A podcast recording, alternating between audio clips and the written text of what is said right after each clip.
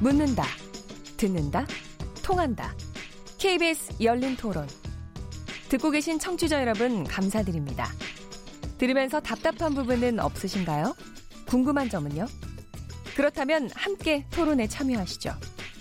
유료 문자 9730을 이용하시면 됩니다. 단문은 50원, 장문은 100원의 정보 이용료가 있습니다.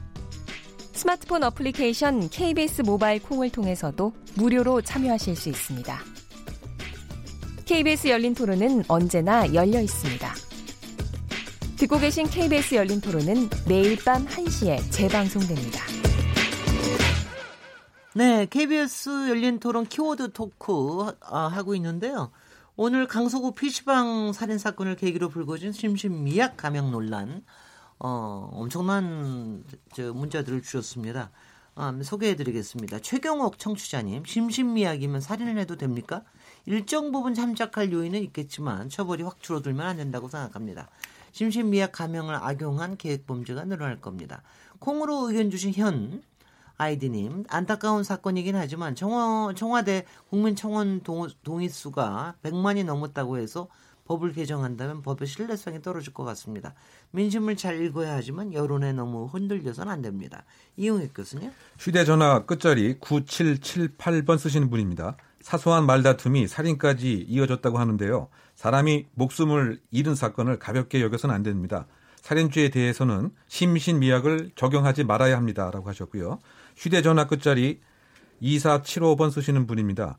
음주 범죄는 지금보다 더 강력하게 가중 처벌해야 합니다. 그래야 경각심이 생길 겁니다. 아마 심신미약 관련돼서 음주 범죄를 언급하신 것이 아닌가 생각됩니다. 네, 정태현 변호사님. 예, 콩으로 의견 주신 김정학 청취자님입니다. 피해자 가족은 어떻게 합니까? 우리 법이 피해자보다 가해자 인권을 더 보호하는 것 같아서 속상하고 답답할 때가 많습니다. 그다음 휴대전화 끝자리에 3699번 쓰시는 분입니다. 사회가 각박해져서 심신미약자의 반사회적 범죄가 앞으로 계속 늘어날 것 같습니다.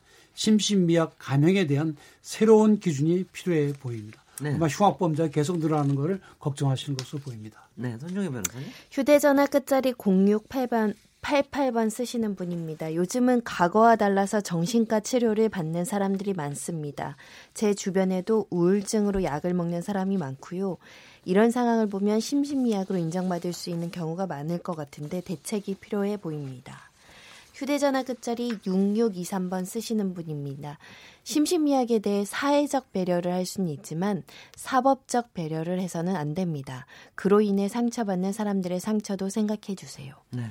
김남훈 의원님. 네, 휴대전화 끝자리 8540번 쓰시는 분인데요. 심신미약자도 계획범죄를 저지를 수 있나요? 심신미약 감형을 유지해야 한다면 그 대상자들은 병원 입원 치료를 받게 하는 등 사회와 연구 격리시켜야 합니다. 그리고 끝자리 8879번 번 쓰신 분이요. 국민건강 건강검진 기본 항목에 정신건강을 추가시켰으면 좋겠습니다. 그래야 심신미약 범죄를 예방할 수 있을 것 같습니다. 라는 의견도 주셨습니다. 네. 아 근데 국민건강 건강검진에서 정신병까지 할 수 있는 게 가능해질 수 있을지는 잘 모르겠습니다. 사실은 그 필요합니다. 우리 필요해요. 사회가 네. 경쟁이 치열해지고 복잡해지기 때문에 많은 사람들이 정신적으로 고통을 받고 있거든요. 네. 그래서 우리가 그 신문에서 종종 보지만은 분노 조절 장애 네, 네. 이런 거를 가진 젊은이들이 굉장히 많습니다. 충동 장애, 그렇습니다. 장애. 취업도 안 되고 네, 네. 사회 그 직장 분위기도 스트레스를 쌓이고 그런 점에서 이제 그 치료받을 필요성이 많은데 문제는 우리나라의 또 정신병에 대한 인식이 굉장히 부정적이기 때문에 정신과에 가서 상담을 받았다고 한다면 아 저 사람은 정신병이 있구나 네. 이렇게 대해서 취업이나 승진이나 그런 점에 대해서 굉장히 불이익을 받습니다. 네. 근데 여기 여기 뭐 아무도 전문가는 안 계시지만 제일 전문가이신 이웅혁 네. 교수님께 여쭤보면은 이게 건강검진의 기본 항목으로 들어가더라도 이게 뭐 간단한 몇 개 질문이나 이거 가지고 알 수 있는 사안인가요?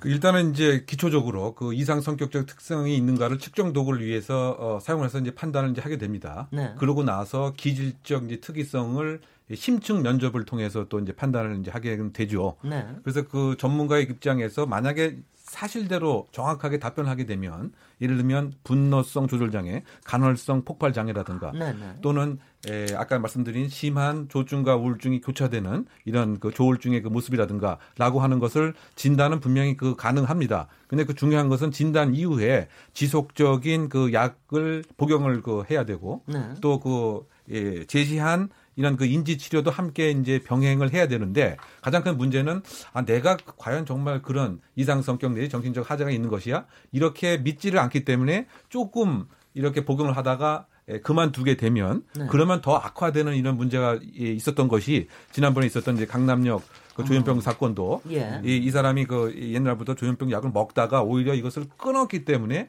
더 이 증상이 심각하게 이렇게 되었던 것 같습니다. 그리고 지금 그 한 통계에 의하면 소위 말해서 분노 조절 장애로 어 심평원에 이렇게 치료를 받은 그 건수 자체가 수년 전에 비해서는 천 건 이상 확 증가한 것은 분명합니다. 네. 그러다 보니까 예를 들면 그 분노 사회로 변하고 있다 또는 살인 사건도 약 45% 이상이 욱하는 것 때문에 지금 생기고 있다. 네. 그래서 이런 측면에서는 사전에 예, 이 건강 검진 서비스에 정신 건강적 치료를 받고 뭐 필요한 경우 약도 계속 복용하고 인지 치료 서비스도 함께 하는 것이 사회 전체로는 뭐 안전한 방향으로 나가는 하나의 시작이 아닌가 생각됩니다. 특히 정신과 진료를 받은 경우에 불이익을 받는 이런 거를 제도적으로 없애야 됩니다. 지금 글쎄요. 실제 공무원으로 된다든지 이럴 때그 건강공단에 정신병으로 치료받은 자료가 있으면 달라고 이렇게 하는 경우들도 있거든요. 네. 그래서 그, 그 공단에서 거의 안 줍니다. 네. 거의 안 주지만 일단 그런 식으로 정신 치료를 받은 사람을 이렇게 차별한다면 아무도 병원에 안 가죠. 안 가죠. 근데 사실 세상이 복잡해지니까 누구나 다 어느 정도의 정신적 문제가 있거든요. 아니 누구나 장애는 다 있습니다. 그렇습니다. 그러니까 그거에 대해서 치료를 해야 사회가 건강해지는데 네. 정신이 아픈데 치료를 못 받는 게 우리 사회가 우리 저기 다음 주제로 넘어가야 되겠습니다. 워낙 이 부분이 굉장히 심각해서 굉장히 들 많이 집중하시는 것 같습니다. 두 번째 주제, 키워드 주제, 개인정보 유출에 대한 건데요.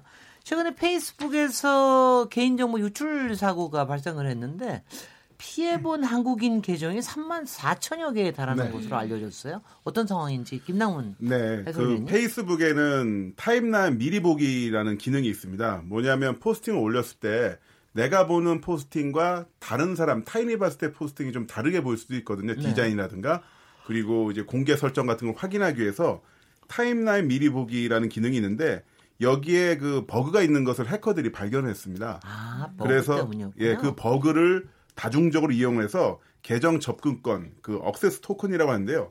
이거 3천만 개가 탈취를 당했습니다. 네. 그래서 그중 3천만 개? 예, 전 세계적으로 3천만 개가 탈취당했고요. 네. 그중 2,900만 명은 이름, 연락처, 이메일까지 이제 탈취당한 것으로 알려져 있고 어, 최종적으로 신용카드 뒷자리 네 자리까지 유출된 경우도 있을 것으로 이제 추정을 하고 있습니다. 근데, 예, 그래서 이 와중에 한국 사람들도 한국인 계정도 3만 4천 개 정도가 피해를 입었다라고 이야기가 나고 있고요. 그래서 당시에 9천만 명 정도의 그 로그인, 자동 로그인이라고 하죠. 네. 대부분 스마트폰이나 노트북으로 페이스북을 접속하실 때 그 자동 로그인 암호를 저- 설정해 두시는데 네. 아마 일괄적으로 로그아웃이 다 된 적이 있으실 거예요. 네. 그때 일괄 로그아웃이 됐었고 이 사태 여파로 그 페이스북 주가가 아주 엄청나게 하락했었고 현재까지도 미국에서 뭐 FBI를 비롯해서 여러 수사관이 이게 언제 일어났던. 일입니까? 어, 10월 초에 지금 밝혀졌습니다. 10월 초에 뭐 그때 장애가 좀 많았던 적이 네. 기억을 하는데 저도 들어갔을지 혹시 모르겠네요. 혹시 피해 받으신 분 계십니까 여기서? 잘 모르세요? 저는 저 그- 이런 사태를 예견해서 페이스북을 탈퇴해서요. 저는 자주 이용 안 하는데 그 페이스북에 개인정보 유출을 확인할 수 있는 사이트가 있더라고요. 네. 거기 들어가 봤더니 저는 이 사고와는 영향이 없다.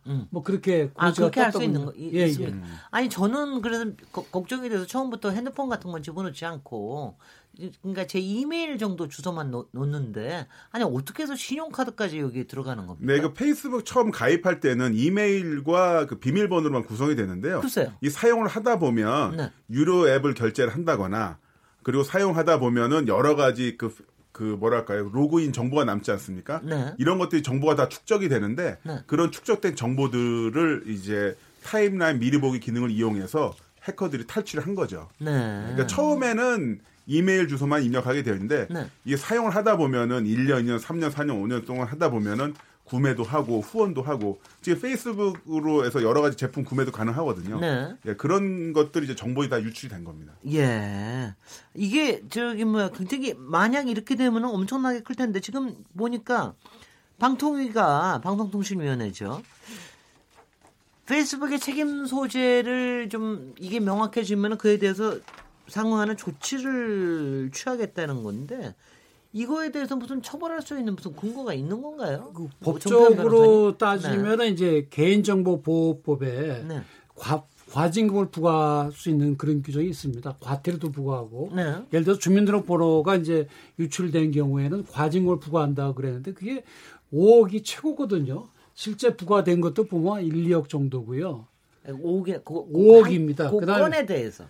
그렇죠. 그 예. 그다음에 그 어, 뭐냐 과태료. 네. 이제 그 개인 정보를 수집하고 보관하고 그런 처리하는 과정에서 규정을 안 지켰다 그러면 과태료라는 데가 5천만 원 이하밖에 안 되거든요. 네. 그래서 사실상 이런 뭐 과징금이나 과태료 정도로 해가지고는 이게 뭐 어, 이런 대기업 특히 외국 기업에 대해서는 전혀 통하지가 않죠. 더더군다나 페이스북 같은 데는 뭐 방송통신위원회가 여러 가지 자료를 달라 그러고 한들 잘 주지도 않을 걸로 보이고 네. 아마도 방송통신위에서 좀 답답할 걸로 보이는데 아니 그리고 그 이 각 개인이 받은 피해는 어떻게 합니까? 구제할 방법이 없잖아요. 그렇습니다. 지금 우리 국내의 경우에도 개인정보 유출된 경우에 1심에서는 뭐 위자료 명목으로 몇십만 원씩 인정한 경우가 있었는데 아직까지는 대법원까지 올라가서 기업에 책임이 있다고 한 경우는 거의 없는 것 같습니다. 대부분의 예. 경우에는 기업의 민사상 책임이 없는 걸로 되어 있고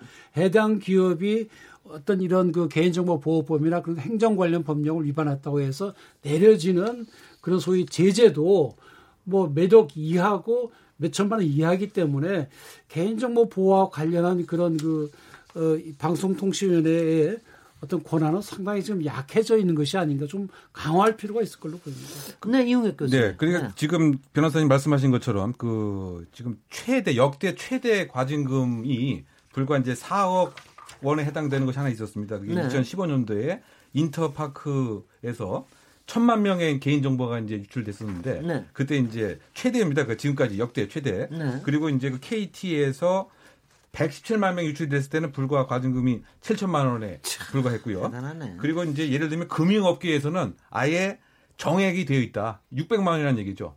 예를 들면 국민카드, 농협카드, 네, 롯데카드 이게 내부 직원이 또 그 협력업체 직원하고 이렇게 해- 예, 짜서 고객 정보를 유출했었는데 고작 예, 과징금은 600만 원에 이제 불과했다. 이런 게 문제점이 있는, 있는 것 같고요. 네. 아까 그 외국 기업하고 국내 기업하고 이게 조금 편차도 큰 것 같습니다. 네. 즉 국내 기업은 3년 동안 한 통계를 봤더니 401건을 과징금 내지 과태료를 매겼는데 네. 외국 기업은 지금까지 0건이라고 하는 거죠. 한 번도 한. 건도 이제 없다. 네. 그러니까 물론 여러 가지 이제 예, 본사가 외국에 있고 또 예, 언어적인 또 한계가 있고 뭐 이런 것 때문에 문제가 있긴 하지만 어쨌든 지금 보면 국내 기업은 그래도 뭐 6개월 안에 나름대로 이렇게 처분하는데 외국 기업은 지금 한 건도 없는. 그래서 지금 여러 가지 이제 방통위에서도 이번에 페이스북 그 유출 그 사건도 일단 자료만을 에, 제출하라 경위가 어떻게 됐는 것인지 그거에만 지금 국한되고 있기 때문에 이것에 대한 좀 개선이 좀 필요한 것이죠. 그 아니, 외국계 네. 기업 같은 경우는 느낌 나무님. 예 아니 고객센터 전화번호도 없어요. 그 이메일로만 연락하라는데 이메일 보내면 언제 연락 온지도 모르고. 당연하죠. 예 페이스북도 찾아봤으니까 뭐 없어요. 근데 심지어 페이스북 같은 경우는 뭐 매출이 얼마인지도 밝히질 않고 있습니다. 얼마 전 국감에서도 페이스북 한국 대표가 나왔는데 국감에서 국회의원들이 올해 매출이 얼마냐 이러니까 아 영업 비밀이라 말할 수 없습니다. 그 이야기했거든요. 근데 작년을 기준으로 했을 때그 그 경제지에서 추산하기를 최소 1,500억이라고 보고 있습니다. 광고 네. 매출만. 그러면 1년에 1,000억 이상의 매출을 한국에서 지금 벌어들이고 있는데 이런 사태에 대해서 뭐 제대로 된 사과 성명이라든가 아니면 고객의 불만을 받아들일 수 있는 뭐 ARS 전화 게시판 이런 것도 운영이 안 되고 있고 제가 얼마 전에 국산 아 국내 오픈 마켓에서 휴대폰 케이스를 2만 5천 원 주고 샀는데 왔는데 옆에 금이가 있더라고요. 네. 바, 교환해 달라니까 2만 5천 원짜리 바로 교환을 해줘요. 근데 2만 5천 원짜리 휴대폰 팔아서 얼마 남겠습니까? 그런 네. 분들도 국내 법을 지키면서 교환을 해주는데 아니 1년에 천억 이상의 매출을 올리는 회사가 우리는 외국 회사니까 잘 모르겠는데요. 네. 여기서 빠져나가면 이거는 좀 안 되는 거죠. 예. 아니 근데 저기 손정희 변호사님 아까 지금 이용혁 교수님이 얘기하신 몇 가지 사안들 아니 금융기관 그런 거 아니 금융기관에 나갔다고는 뭐 신용대출 신용 저 카드 번호라든가 비번까지는 제가 모르겠으나 이런 것도 다 빠져나가고 그러는데 그럴 때 600만 원밖에 그러니까 지금 말씀하시는 건 이제 그, 그 회사, 정보 주체를 관리하는 관리회사의 책임에 대해서 과태료 과징금을 매기는 건데, 글쎄 현행 법에는 이제 정보통신망법에는 과징금을 매출액의 3%까지는 물릴 수 있는데, 네. 그러니까 매출액이 3%면 큰 금액입니다. 근데 그렇죠. 그런 최고치로 과징금을 내리지 않고 소위 말하는 손방망이 과징금이 내려오기 때문에 문제가 해결이 안 되고 보안 조치에 큰 금액을 투자하지 않는 문제가 지금 악순환처럼 계속 이루어진다는 것이고요. 네. 이 페이스북 그 개인정보 누출 문제도 지금 방통위에서 형사처벌할 수 있는 조항이 있어요. 정보통신망법에 필요한 기술적 보호 조치를 하지 않아서 말씀하신 것처럼 해킹의 피해를 입는다거나 개인정보 유출의 피해가 있었을 때는 2년 이하 이 2년 이하의 징역 2천만 원 이하의 벌금 이렇게 되어 있는데 문제는 이런 조항으로 처벌받는 기업들이 별로 없다는 거죠. 형사처벌까지는 가지도 못할 뿐만 아니라 매출액의 3%라는 기준도 상향하는 그에 상응하는 그 언저리에서 내리는 가징금이 아니라 아까 말씀하신 것처럼 수억 원이 전부이다. 네. 그리고 실제로 개인 피해자들이 이것을 구제받기 위해서 법원에 소송을 제기할 때 실제로 해킹으로 내가 뭔가 뭐 보이시피시나 사기를 당했다. 그럼 뭐 당연히 손해를 받는데 네. 이제 보이지 않는 어떤 그 내 개인 정보, 자기 결정권에 대한 침해라든가 정신적 손해 이잖아요. 그 부분에 대한 어떤 판단이 굉장히 미약하고 10만 원, 50만 원 정도 위자료. 요것도 이제 일부 승소한 뭐 굉장히 잘 됐다라는 아니 여태까지 그런 케이스가 있었습니까? 각 개인별로 그러니까 한뭐 경우가 있었나요? 게임 회사에서 정보가 유출된 사례에서는 1인당 위자료가 50만 원이 인정된 전례가 있고요. 그러니까 네. 재산적 손해가 발생하지 않는 원고들이 소송을 했을 때 인격과 침해 위자료가 인정이 된 것이고 무슨 은행에서 이제 성명 주민번호 이메일이 나간 사건에서는 10만 원씩 네. 어, 위자료를 지급해야 된다 이런 사건들이 있었는데 사건들은 굉장히 많습니다. 대법원까지 올라간 사건들도 많은데 기본적으로 회사의 어떤 정보 보호 관리에 대한 책임을 부정하는 논리는 뭐냐면 현재 기술 상태에서 그리고 방통위에서 내려준 기준이 있거든요. 네. 이런 이런 최소한의 보호 조치는 하라 이런 기준이 있는데 그거를 했다라면 보호 조치를 소홀히 하였다거나 이것 법률상 계약상 의무를 위반한 것까지는 볼 수 없다. 이래서 이제 배상 책임을 그 부인하는 사례들 대법원 사례들은 좀 있고요. 그리고 또 어떤 사건에서는 유출된 건 맞는데 즉시 뭐 그런 정보가 더 유포되기 전에 회수됐다라던가 구체적 피해가 입증이 되지 않았다고 해서 배상 책임을 부인해 왔거든요. 네. 근데 문제는 결국 정신적 손해만 남는 것인데 유출된 당사자로 저도 예전에 은행하고 카드사 유출됐을 때 유출된 적이 있는데 불안하잖아요. 그럼요. 음. 불안합니다. 어, 그 이거 어떻게 네. 악용될지 어느 범죄 집단이 가져간 건지 이걸로 무슨 내 카드를 만드는지 음. 뭐 이런 이 불안함이 정신적 고통이거든요. 네. 근데 많이 인정한 게 10만 원, 50만 원이니까요. 네. 소송 비용도 안 나올 수도 있는 거죠. 말이죠. 그런 면에 있어서는 계속 배상 책임이 작고 엄격한 기준으로 판례가 형성되다 보니 결국은 이 기술 보안 조치에 돈을 써야지 보안이 잘 되는 거잖아요. 관리가 잘 되고 결국 기업들이 투자하기 어려운 구조로 자꾸 가고 있다. 이게 문제지 않나 싶습니다. 음, 그래, 그래, 네네, 이용 교수. 예, 저는 한두 가지 좀 더 덧붙이면 아까 이제 과징금 을 기업 매출의 3%로 이렇게 정한 거 네. 그것도 최근의 일입니다. 2014년도에. 아, 그래요. 그 전에는 1% 남짓이었고요.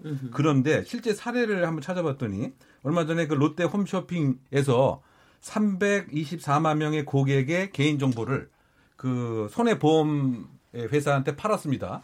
팔았어요. 예. 판매를 했습니다. 네. 판매를 해서 이것이 발각이 돼서 그 과태료 2천만 원, 과징금 1억 8천만 원. 그러니까 간단하게 얘기하면 이제 한 2억 정도를 예, 이렇게 낸 겁니다. 네. 그런데 문제는 이거 팔아서 이득을 번게 이제 37억 원을 이득 본 거죠. 네. 그래서 이거 따져 보면 훨씬. 이제 이득이기 때문에 네. 이것도 하나의 그 문제인 것 같고요. 아 그럼 우리가 어디나 우리 지금 저도 지금 뭐 어디 든 데를 보면 한 100개는 넘을 것 같은데 그게 하나하나가 다 유출될 가능성들이 다 있는 겁니까? 그러니까. 그러니까, 그러니까 이제 알 수가 없는 것이죠. 네. 더군다나 이제 당사자는 모르고 있는 상태에서 나의 고객 거죠. 정보가 네. 이용될 수도 있는 것이고 네. 그것이 이제 현실화되는 것이 가끔 이제 보이스 피싱 전화를 오게 되면 나의 구체적인 내용들을 다 알고 있는 맞춤 형태로 시나리오를 짜서 전화가 오지 않습니까? 그것이 왜 그러느냐? 음. 지금 이제 말씀하신 것처럼 나의 금융 정보, 개인 정보 또는 에, 병원 정보, 음흠. 동생은 누구고 이것을 이제 짜 맞춰서 오히려 보이스 피싱에서 이것을 활용해서 오는 경우도 분명히 그 있습니다. 그러니까 음. 지금 우리가 개인 정보가 내게 뭐가 빠져나가는지를 알수 없을 정도가 분명히 있는 것이고 네. 이런 경우에 예를 들어서 이제 뭐 피해 보상을 요청하는 경우 이거는 2차 피해가 발생했다고 하는 사실을 내가 다 입증을 해야 됩니다. 사실은 또 그러다 보니까 결론적으로 보면은 그 아까 이제 그 10만 원씩 네. 뭐한 20만 원씩 받고 그냥 많은 것에 국한되게 되는 것이죠. 네. 아까 이 교수님이 임남, 예, 방금. 말씀해 주신 것처럼 그 대량의 개인 정보 유출 사태가 일어나면요. 실제로 보이스피싱 전화가 엄청나게 많이 옵니다. 네. 그 유출된 정보들이 뭐 중국, 일본, 홍콩, 대만 막 돌아다니겠죠. 그러니까 나는 못 가는 해외 여행을 내 개인 정보는 전 세계를 다 돌아다녀요. 나를 좀 데려가지고. 예. 하여튼 그러면서 다 오는데 말씀해 주신 것처럼 맞춤형으로 하는 경우도 있어요. 그럼 섬찟합니다. 네. 뭐 당신 아들 납치했다. 뭐 저희 아버지한테 전화 올 때도 있고요. 뭐 좀 어렵겠지만 전화 아, 절대로 안 믿을 것 같은데. 하여튼 그래서 그 이런 식으로 이 실질적으로 생활에 많은 피해를 있는데 네. 꼴랑 내한테 그런 비- 어, 비- 개인 정보가 10만 원, 15만 원이라면 이걸 그것도 받기도 어렵고 이거는 네.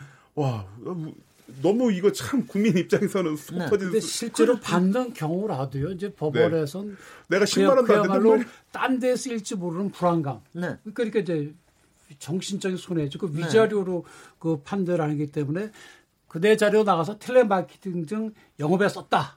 그러면 이제 그런 경우 위자료 인정하고 네. 또 그냥 그 전에 경찰에서 압수됐다. 그럼 또 인정도 안 해요 또. 아. 그런데 지금까지 쭉 그이 위자료 관련 또는 손해배상 관련 대규모 유출 사 건들을 보면은 2008년도 옥션이 1,800만 건 유출됐는데 책임이 없다. 2011년 싸이월드가 3,500만 건 유출됐는데 책임이 없다. 네. 2012년과 2014년도 KT가 약 2천만 건 유출됐는데 책임이 없다.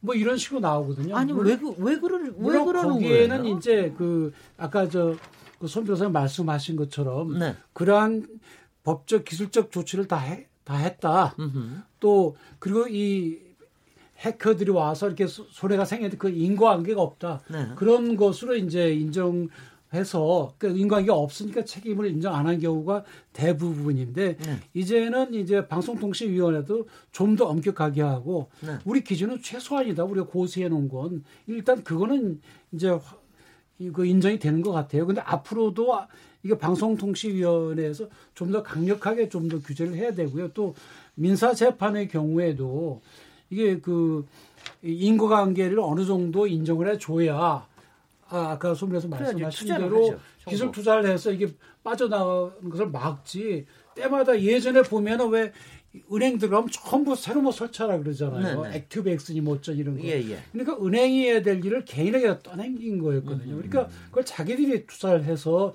완벽한 걸 만들어야 되는 거죠. 근데 자기들이 재판에 다 이기니까 거기에 대해서 신경을 별로 안 쓰는 거죠. 그래도 법률이 좀 많이 개정이 돼서 네. 일단은 그 처벌이 조금 강화되는 측면도 있지만 아까 입증 책임 말씀하셔가지고 개인정보보호법에서 그래도 입증 책임을 전환하는 규정은 뒀어요. 그러니까 어떤 의미냐면 이 법을 위반해서 손해배상이 발생을 했을 때 고의 가실이 없음을 입증해야 되는 게 이제 사업주한테 입증 책임을 가게 한 거는 어떻게 보면 소비자한테는 조금 도움이 되는 것이고요. 그리고 이 법에 따른 의무를 모두 준수했다고 하더라도 손해배상을 안 해주는 게 아니라 상당한 주의와 감독을 게을리하지 않았다는 걸 본인들이 입증하더라도 손해에 대해서 간경받을 수 있는 정도 수준. 그렇죠. 예, 네, 그 정도로 해놨는데 네. 여기서 나아가서는 이제 국회의원들이 지금 일부 개정안 올려놓은 거는 여기 징벌적 손해배상 3배 올려야 된다. 그러니까 네. 뭐 외국처럼 뭐 10배, 20배는 못 하더라도 징벌적 손해로 한 3배 정도, 손해 3배 정도는 배상하게끔 해 놔야 그래도 이제 경각심을 가지고 보완 조치를 한다 이런 건데 우리 법원의 판례는 이런 기준으로 배상 책임을 나누는데 보편적 기술 수준이 뭐냐 그리고 정보 보호에 들어가는 비용이 얼마냐 그리고 그 돈을 투자했을 때 나올 수 있는 효용의 가치는 얼마냐 해킹 기술 수준은 얼마냐 음. 그에 따른 기술 보안 수준은 얼마냐 그 기술 보안 수준의 발전 정도에 따라서 피해 발생을 회피할 수 있었느냐 네. 이것들이 이제 법원에서 다 체크가 쟁점이? 되는 거예요. 네. 아니 근데 민간 기업에 대해서는 그렇다고 치고 공공기관에서도 만만치 않게 유출이 되는 거 아닙니까? 뭐 오히려 공공- 공공기관이- 왜냐 거긴 또 규모는 또 오죽합니까? 규모도 규모고요. 그 네. 정보의 종류가 굉장히 자세하게 건강이라든지. 전과라든지 네. 가족관계라든지 그런 것들 아닙니까? 네, 예. 그래서 무슨 일반 신용 정보의 유출보다는 음. 그 말도 할 수 없을 정도로 소- 개인에게 소중한 정보들이죠. 네네. 근데 특히 이제 그 건강에 관한 정보들이 많이 그 유출이 되는 경우가 있는데 네. 지금 뭐이 약학 정보인에 대해서는 2011년부터 2014년까지 4,400만 명 국민의 처방전 등 47억 건을 무슨 저그 다국적 기업에 네. 그걸. 팔았다. 그런 그런 얘기가 있고요. 네. 또 건강보험 심사평가원이 6,420만 건을 또 민간 보험사에 남겨줬다. 뭐 그런 얘기도 있고. 그러니까 또 이건 이건 다뭐 해먹기 위해서 하는 거네. 그러니까 아니 이게 참 대부분이네.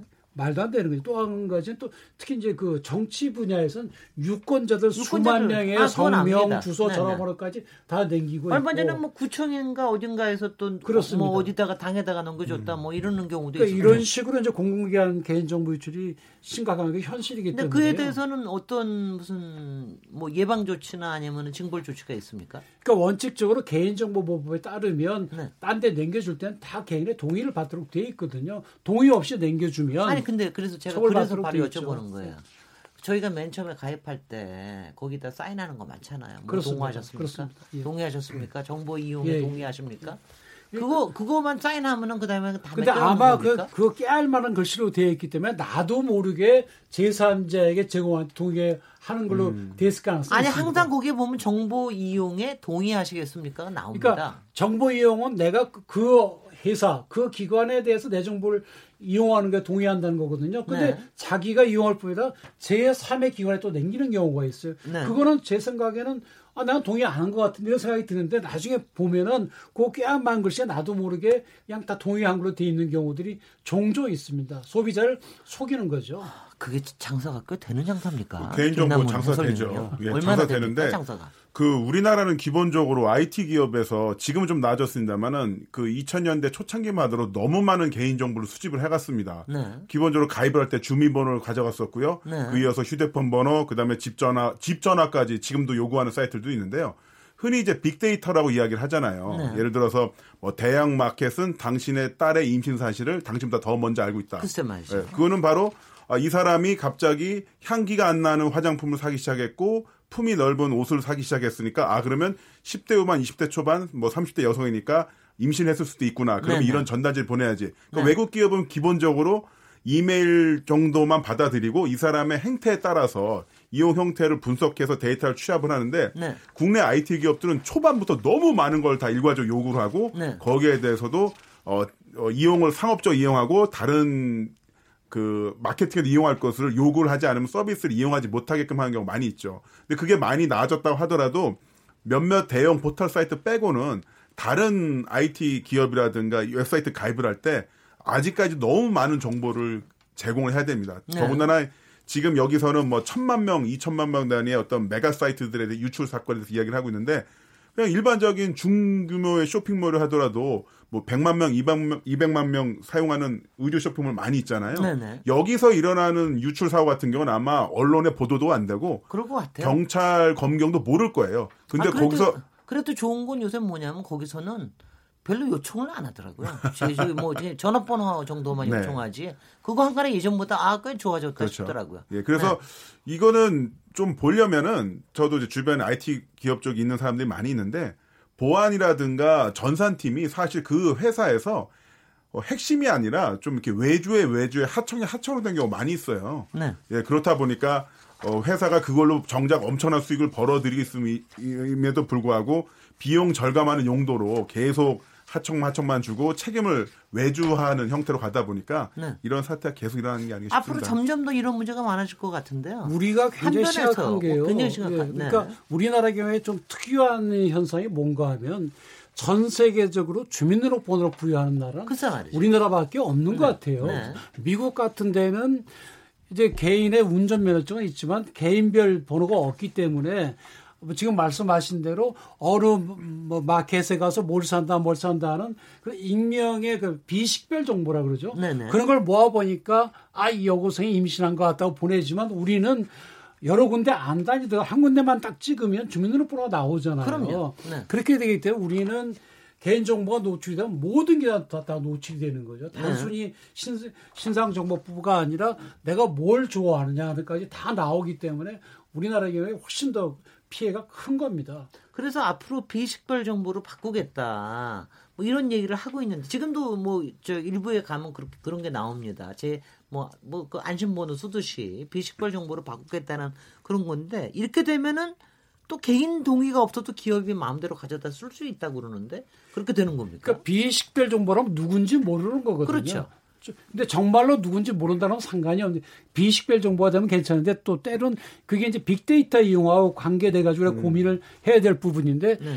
비식별 정보를 가져다 계속 비식별이 문제가 없는데 네. 비식별을 종합을 해서 결합을 시켰더니 누가 튀어나오더라. 이렇게 되면 사실 문제가 심각해지거든요. 네. 그래서 그런 걸 어떻게 규제할지에 대해서 우리가 고민을 해야 되는데 이게 빅데이터와 관계가 있거든요. 네. 빅데이터는 앞으로 우리가 반드시 가야 될 방향이 맞습니다. 왜냐하면 하면 그런 빅데이터를 이용하면 우리가 생활이 굉장히 편리하거든요. 의료 쪽에서 생각을 해보면 아 어느 지역의 어느 동의 주민 여러분은 요즘 그 동네에 어떤 병이 많이 도니까 주의하세요라든지 어느 직장에 이런 병이 있으니까 뭐 뭘 예방하라든지 그런 걸 할 수가 있거든요. 예를 들어서 저는 무서워요. 우리나라처럼 주민등록번호 하나 가지고 모든 걸 다 알 수 있는 데서 그냥 4차 산업 해가지고 빅데이터 이용하기 시작하면은 모든 거 다 통제할 수 있을걸요. 그럴, 그럴 것 같지 않습니까? 그래서 요즘에 개인정보보호법에 다 아예 익명 처리가 가능한 것은 익명 처리할 수 있게 하는 근거 규정이 익명? 생겨서 네네. 그 외에는 우리 뭐 특정 사이트 들어가면 요즘에 말씀하신 것처럼 아주 최소한만 받으려고 요새는 주민등록번호 실명 확인 사이트가 안. 하고도 가입할 수 있는 네네. 사이트가 늘어난 게 보니 거기도 개인정보 보호 처리하는데 힘들고 네. 그러니까 개인정보에 대한 서로 중재적인 입장에서 익명 처리해서 비식별 조치하는 경우들은 많아졌는데 이 이에 대한 보호 조치가 이제 제도적으로 논의가 돼야 되는 거죠. 네.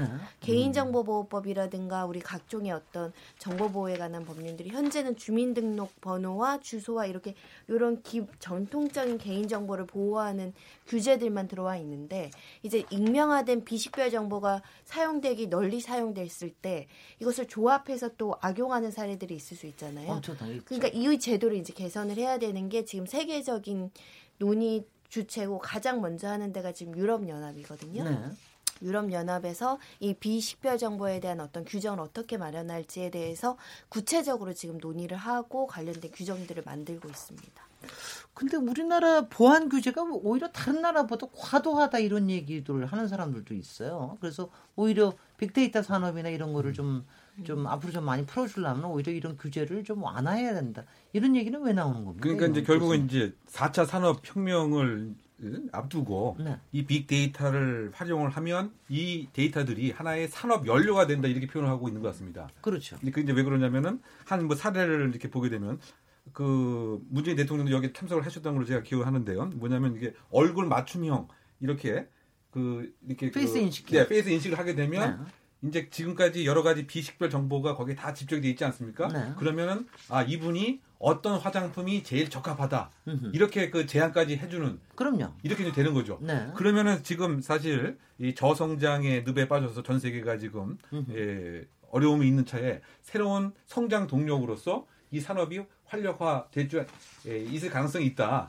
다만 이제 문제가 되는 것은 이 상태에서 개인 정보에 대한 동의 자체가 결국은 없어지게 되는 꼴로 돼버린단 말이죠. 음, 갑자기 그 얘기 하시니까 갑자기 네. 좀 땡기네. 그러니까, 그러니까, 그러니까 이제 이게 말이죠. 그러니까 것 같은데. 여러 가지 다양한 데이터가 이렇게 네. 집적이 되다 보니까 네. 결국은 우리가 생활 속에 그 편리도 있고 또 이것을 먼저 앞서 나가게 되면은 산업의 신성장 동력으로서 가능하지 않겠는가. 네. 그런데 전제가 되는 것은 아까 우리가 논의를 했지만 이 가명 정보, 익명 정보, 암호화되는 거 음흠. 이것을 철저히 이제 해야 되는 것인데 네. 다만 내가 정보에 대해서 동의를 했을 때 목적에 맞게끔 사용하는 것에만 동의를 했는데 이제는 이제 그런 상태가 내 손을 다 떠나게 되는 거죠. 글쎄 말이죠. 이제 그 부분에 대해서 나의 개인 정보를 좀 희생하더라도 네. 산업 전체의 새로운 먹을거리 신성장 동력을 위해서 4차 산업을 마주해서 예, 희생을 할 것인지 이것은 결국 가치 선택의 문제가 아닌가 생각이 드는데 정부에서는 조금 이런 부분에서는 좀 규제를 풀려고 하는 입장이 아닌가 저는 그렇게 해석을 그런 것 합니다. 같아요. 글쎄요, 지금 그- 그래서 마지막으로 예. 시간 얼마 안 남았으니까는 한 50초, 한 40초 정도씩 쓰셔가지고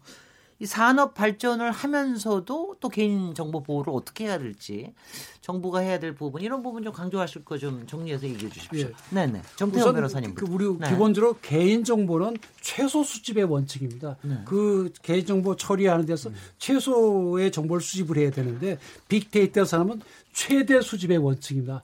근본적으로 갈등이 있을 수밖에 없거든요. 네. 그러나 빅데이터는 반드시 우리 산업에 가야 될 방향이고요. 그렇다고 한다면 개인 정보를 포기하고 또는 줄이고 빅데이터로 갈 것은 아니고 네. 개인 정보를 최대한 다로 보호를 하면서 우리가 어떻게 빅데이터로 나갈 것인지 그 고민을 해봐야지 둘 중에 하나를 선택해서는 안 될 걸로 보입니다. 글쎄 말이죠. 김나문. 네. 예술이에요? 그 사실 그 주민번호 시스템 그리고 이런 그 확실한 개인 본인 확인 시스템 같은 경우는 IT 산업 초창기에 국내 포털 사이트라든가 IT 산업들이 고성장하는데 큰 역할을 했습니다. 왜냐하면 다른 나라에 없기. 때문에 말이죠. 그렇군요. 예를 들면 일본 같은 경우는 올해 10월 9일부터 24시간 인터넷 뱅킹이 시작됐어요. 네. 그 전까지는 저녁에는 인터넷 뱅킹이 안 됐습니다. 어허. 네. 예, 그런 이런 그 눈부신 발전을 이뤘던 것은 바로 어떻게 본다면 느슨한 개인 정보가 관리가 일종의 IT 산업의 공공재 역할을 했던 건데요.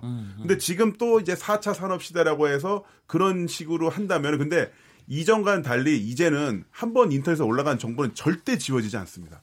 어떠한 형태로든 어딘가 남아있게 되고 온 세계를 날아다녀요. 온 세계를 날아다니거든요. 네. 그래서 조금 더 산업 발전보다도 개인 정보 강화 쪽으로 가야 되고요. 그 또 하나 기업들이 체질 개선을 해서 어, 인터넷 그 유지 보안팀 대부분이 진짜 웬만한 기업들 다 외주 씁니다. 아니면 용역에 용역 요거 쓰는데 어, 자사에서 정규직으로 확실히 책임지는 이런 시스템 체질 개선도 필요할 것으로 보입니다. 네네. 손정희 변호사님. 일단은 개인정보보호가 이제 개인정보를 수집하는 주체의 의무가 강화되는 방향으로 가는데 더불어서 뭐가 강조가 돼야 되냐면 정보 주체의 권리가 강화돼야 된다는 게 그 유럽연합에서 지금 규정을 만들고 있는 내용인데 접근권이 있어야 되고요. 내 정보에 대해서 내가 자유롭게 내 정보가 어떻게 되어 있는지 접근해야 있는지. 되고 정정권이 보장이 되어야 되고 아까 말씀하신 잊혀질 권리가 그 보장이 돼야 되고 내 정보에 대한 어떤 처분이라든가 전송권 이것에 대해서 주체의 권리를 인정해서 각각의 개인 정보를 수집한 그 회사들로부터 내가 권리를 요구할 수 있는 근거가 마련돼야 된다는 거고요. 그리고 이제 고민할 게 국내에 있는 정보 아까 말씀드린 것처럼 세계적으로 퍼져 나가잖아요. 그 이동권 정보가 이동하면서 각국의 법제들과 충돌하거나 불일치하는 제도가 있거든요. 네. 그래서 세계적 기준을 만드는 게 지금 개인정보 보호에서 서로 논의해야 될 지점이고 이게 강화돼야 또 개인의 권리가 강화될 수 있다고 생각이 됩니다. 아, 그 잊혀질 권리 얘기하니까 갑자기 막 처절해집니다. 네 네. 이용혁 교수님. 예, 저는 지금 데이터 중심의 그 세계로 변화하고 있기 때문에 여기에 발을 맞춰야 된다. 이제 그 얘기는 뭐냐면 지금 병원 데이터, 보험 회사 데이터, 통신사 데이터, 은행 데이터 이런 여러 가지 다른 종류의 데이터를 예, 한 목적적으로 결합을 좀 할 필요가 저는 있다라고 좀 생각됩니다. 네. 다만 이제 문제가 되는 개인 정보 침해 사고를 그 막기 위해서 각 그 기업에서 가장 먼저 신경 써서 투자해야 할 분야를 이 보안 분야로 이제 설정을 해야 될 것 같고요. 네. 그러고 나서 사회적 그 편익을 위해서 이와 같은 그 데이터 중심을 이용을 해서 뭔가 에, 도움이 될 수 있는 뭐 그런 식으로의 노력이 좀 필요하지 않을까 생각됩니다.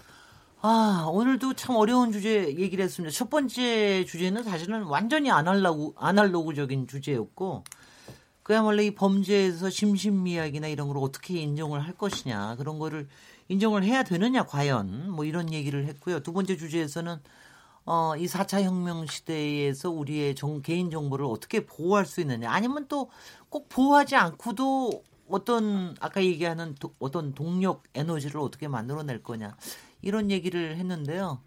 아, 정말 살아가기가 굉장히 어, 역동적인 시대인 것만은 분명한 것 같습니다. 그만큼 좀 신중하고 사력 있게 여러 가지를 어, 추진해야 될 것 같고요.